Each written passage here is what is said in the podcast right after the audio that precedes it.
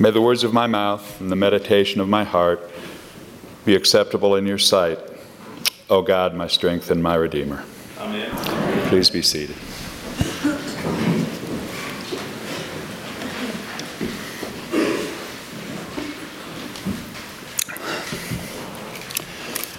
I'm always taken a little aback by how quickly our church year moves from Advent through Christmas, then through this season of Epiphany, and into Lent, which begins this coming Wednesday, Ash Wednesday.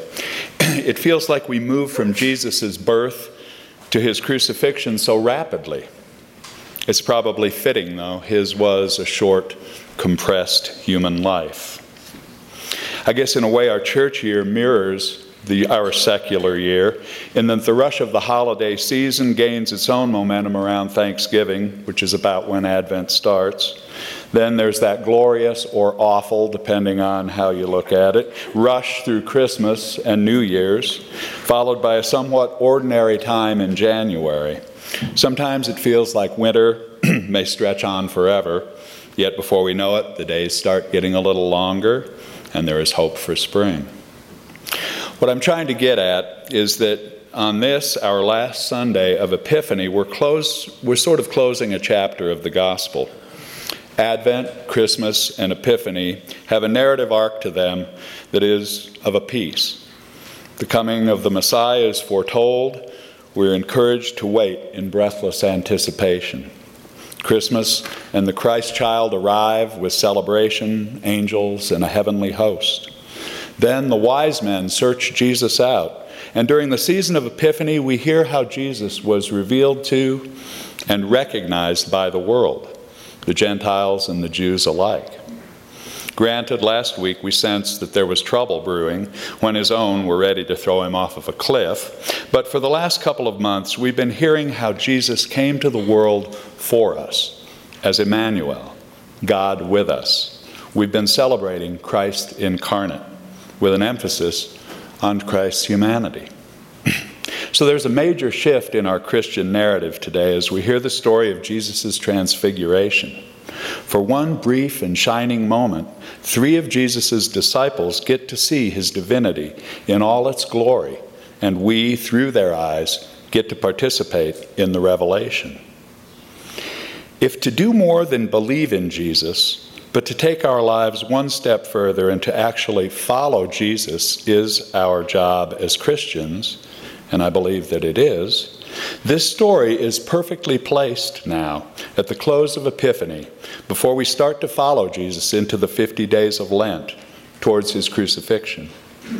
Today, we, along with Peter and John and James, get to climb the mountain to pray.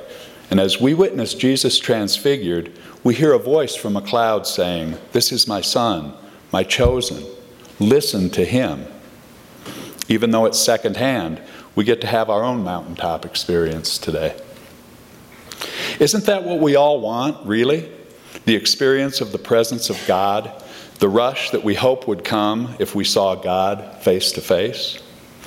I believe that the three fortunate disciples had a direct experience of the divinity of Jesus that day, and I am grateful that we can share in their experience. It gives us hope, as it must have given them, that as we descend the mountain and start down the road to Jerusalem and to the crucifixion, that we are following not just a man, Jesus, but the man who was much more than just a man, Jesus Christ, the Messiah. Now I have a confession to make, and like most every confession that I've ever made, I make it with some trepidation fear that I will be judged, thought less of, maybe even condemned. As much as I believe that Peter and James and John saw firsthand what we are told they saw that day, and as much as I believe and value and am in awe, really, of other people's mountaintop experiences, I've never had one myself.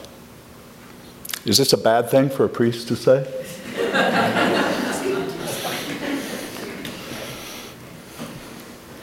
if it is, there you have it.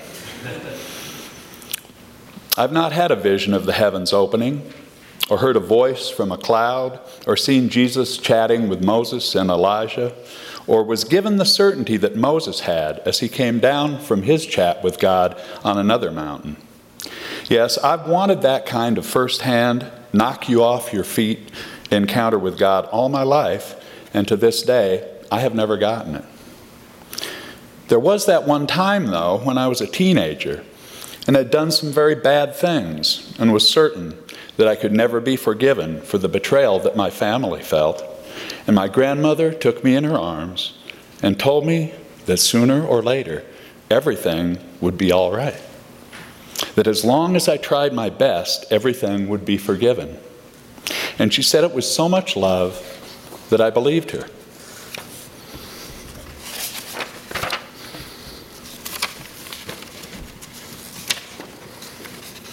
And there were those 20 years of trying to drink myself to death that ended when I finally admitted that I was powerless and asked God to relieve me of my suffering. And I was given the strength to do the necessary work and haven't had to take a drink since. Oh, and there was being hired to renovate St. John's Chapel over here right after the turn of the millennium. And after meeting the kind and gracious people that worked in the church office, deciding to try church again after an absence of 30 years. Slowly, little by little, I discovered that I wanted to follow Jesus and to try to help others learn together how we can do that. And there were those early mornings in the fall on horseback, riding up Poison Creek with my son Jack just at sunrise, when the whole world turned an indescribable golden rose and everything came into sharp focus. On another early morning, I got off the tram at the top of Rendezvous Mountain. My life was a mess, and I was trying to make some sense of it. I wanted very badly to believe in salvation through skiing. And I wanted to believe I wanted to believe that if I could find the perfect line to the base, maybe I could find my line through life. The most amazing sense of peace came over me with the realization that there is no perfect path, but there are many good paths, and that somehow I would be shown the way. Well, I guess that one did happen on a mountaintop. What I'm clumsily trying to get at here is that no, I've never had that supreme spiritual moment, that pinnacle experience when God spoke directly to me in words that were clear and rational and made rational sense, like the disciples heard on the day of the Transfiguration. I haven't had that mountaintop experience, but looking back over my life, I've had plenty of high hilltop experiences. I probably just didn't recognize them for what they were at the time. I should probably try to be a little more aware of God's grace moving through my life. We have three more days of Epiphany, counting today, and today counts. Let's be grateful for the mountaintop experiences that are testified to in our scripture. I'd like to encourage you each, if you have had that burning bush experience, today to share it with someone else. It deserves to be talked about and testified to. And if you're like me, and your spiritual awakening has been, as William James describes it, as the educational variety, slow and gradual, tell someone else how that worked out for you. We have a responsibility to Jesus and to one another to share the good news. Our presiding bishop, Michael Curry, has encouraged all Episcopalians to actively become members of the Jesus movement. As Jesus moves through our lives in the coming weeks towards his death on Good Friday and his resurrection on Easter, let us each recognize the ways we can follow him down the mountain and into the world. Amen.